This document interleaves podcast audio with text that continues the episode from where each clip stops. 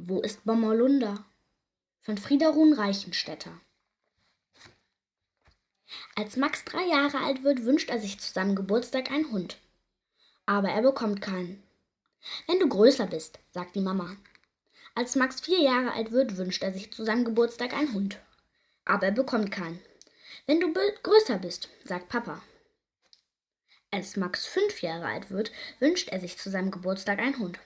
Nächstes Jahr, sagt die Mama, wenn du in die Schule kommst. Als Max sechs Jahre alt wird, kommt er in die Schule. Und an seinem Geburtstag sitzt ein Dackel in einem schönen runden Körbchen auf dem Tisch. Ab jetzt braucht ihr mir nie mehr was zu schenken, ruft Max. Das ist das allerschönste Geburtstagsgeschenk. Max nennt seinen kleinen Dackel Bommerlunder. Er weiß zwar nicht, was Bommerlunder ist, aber er findet, der Name passt zu seinem, zu dem kleinen, dicken Hund im Korb. Max und Bommerlunder streiten sich fast nie. Nur dann, wenn Bommerlunder Max Socken schon wieder unterm Schrank versteckt hat. Oder wenn er an den neuen Turnschuhen von Max seine Zähne wetzt.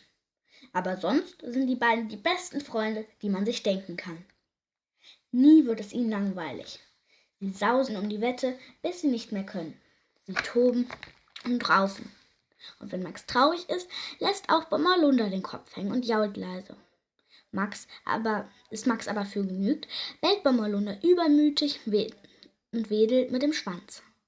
Doch abends müssen sich Max und Bommerlunder trennen. Wenn Max ins Bett geht, muss Bommerlunder in sein Körbchen im Flur. Dort soll er schlafen.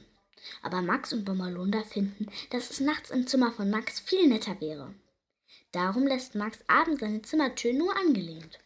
Wenn es in der Wohnung ganz, ganz ruhig wird und alle in den Betten liegen, schleicht sich Bommerlunder durch die offene Tür und legt sich auf den Bettvorleger von Max.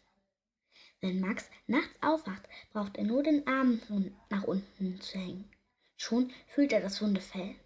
Das ist wunderbar, vor allem wenn Max schlecht geträumt hat. Leider kommt das ziemlich oft vor. In einer Nacht träumt Max etwas ganz Schreckliches. Er träumt, dass Bommelunder ausreißt. Er sucht und sucht ihn, aber umsonst. Zum Glück wacht Max dann auf. Nur ein Traum, denkt er. Bestimmt liegt Bommerlunder da unten vorm Bett auf dem Teppich. Max langt nach unten, dahin, wo Bommerlunder immer schläft. Bommerlunder ist nicht da. Max fällt ein, dass Papa und Mama abends noch eine Runde gehen wollten. Sicher haben sie Bommerlunder mitgenommen und verloren. Verzweifelt springt Max aus dem Bett. Er stürzt auf den Flur hinaus, macht Licht. Bommerlunder liegt an seinem Körbchen und sieht Max an ganz verschlafen und ein bisschen beleidigt. Das ist auch kein Wunder. Max hat nämlich vergessen, die Tür zu seinem Zimmer offen zu lassen.